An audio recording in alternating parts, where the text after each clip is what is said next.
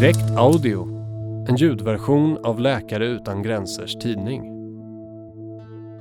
Ormbettsförgiftning dödar 40 gånger så många människor som landminor.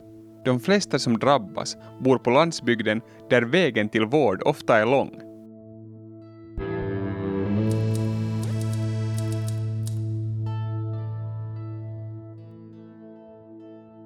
Det är nittonde gången tioåriga Avienne Maguor tas till operationssalen.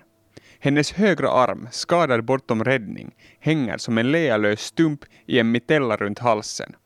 Men hon har åtminstone armen kvar. Och viktigare än det, hon lever. För två månader sedan blev Avienne biten av en orm när hon låg och sov. Som så många andra ormbitna i Afrika söder om Sahara kunde hon inte få läkarhjälp i tid. Avien bor i byn Rumdong i Sydsudan, långt från en väg och ännu längre från ett sjukhus. I bondesamhällen som dessa är den första instinkten ofta att behandla förgiftningen på ett traditionellt sätt. Aviens familj provade flera saker. Man skar en groda mitt i tu och lade den på ormbettet så att giftet skulle sugas upp. Hon fick äta rå äggula och sedan en ört och fröbehandling för att kräkas upp giftet. När inget av detta hjälpte bar Aviens farbror henne på ryggen till närmaste sjukhus. Det tog dem hela natten att komma till Agok, där Läkare utan gränser driver regionens enda sjukhus.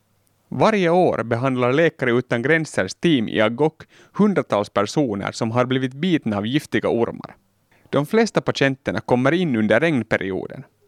Då är risken att drabbas som högst. För att komma undan det stigande regnvattnet tar sig ormarna nämligen in i husen där ungefär hälften av betten sker. Alla som blir bitna står inför samma problem. Var finns hjälp att få? De flesta bor på avlägsna platser och måste resa lång väg för att få hjälp. Under regnperioden, när vägarna kan bli omöjliga att färdas på, blir resvägen ännu längre och det kan ta dagar att nå fram till ett sjukhus. Över fem miljoner människor blir bitna av ormar varje år och nästan hundratusen dör av betten, en tredjedel av dem i Afrika. Jakob Chol Atem, ansvarig vid Läkare utan gränsers klinik i Agok, förklarar.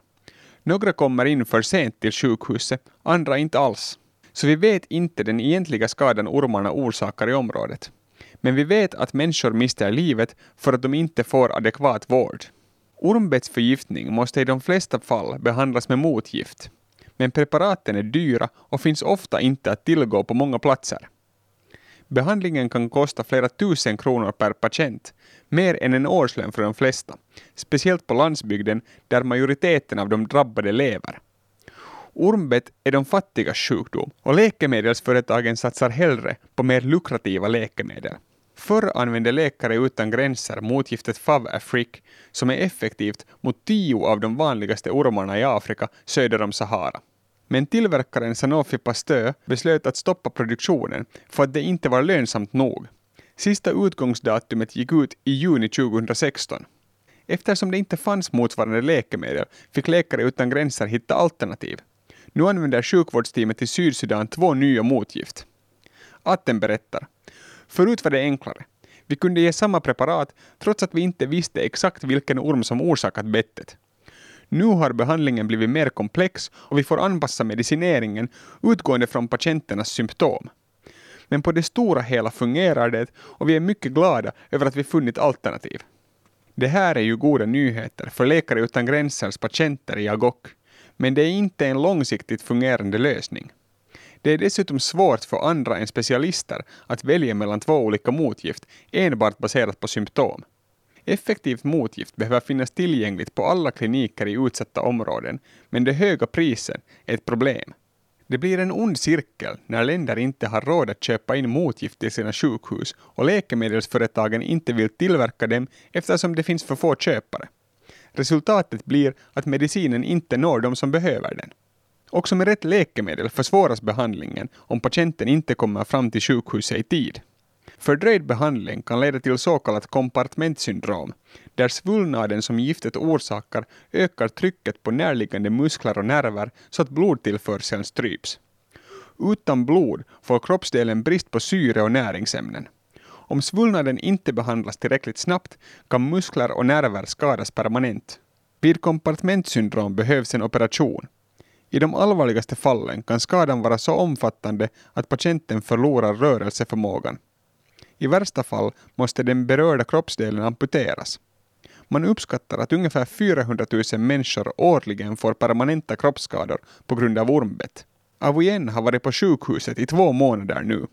Hennes tillstånd var mycket kritiskt när hon kom in och hon fick tre doser motgift. De första fem dagarna var hon medvetslös, men efter uppvaknandet började hon repa sig. Hon har opererats ett flertal gånger för att avlägsna död vävnad eftersom musklerna i armen var permanent skadade. 19 kirurgiska ingrepp kanske låter som mycket, men familjen ville inte låta amputera armen och bad sjukhuspersonalen göra allt som stod i deras makt.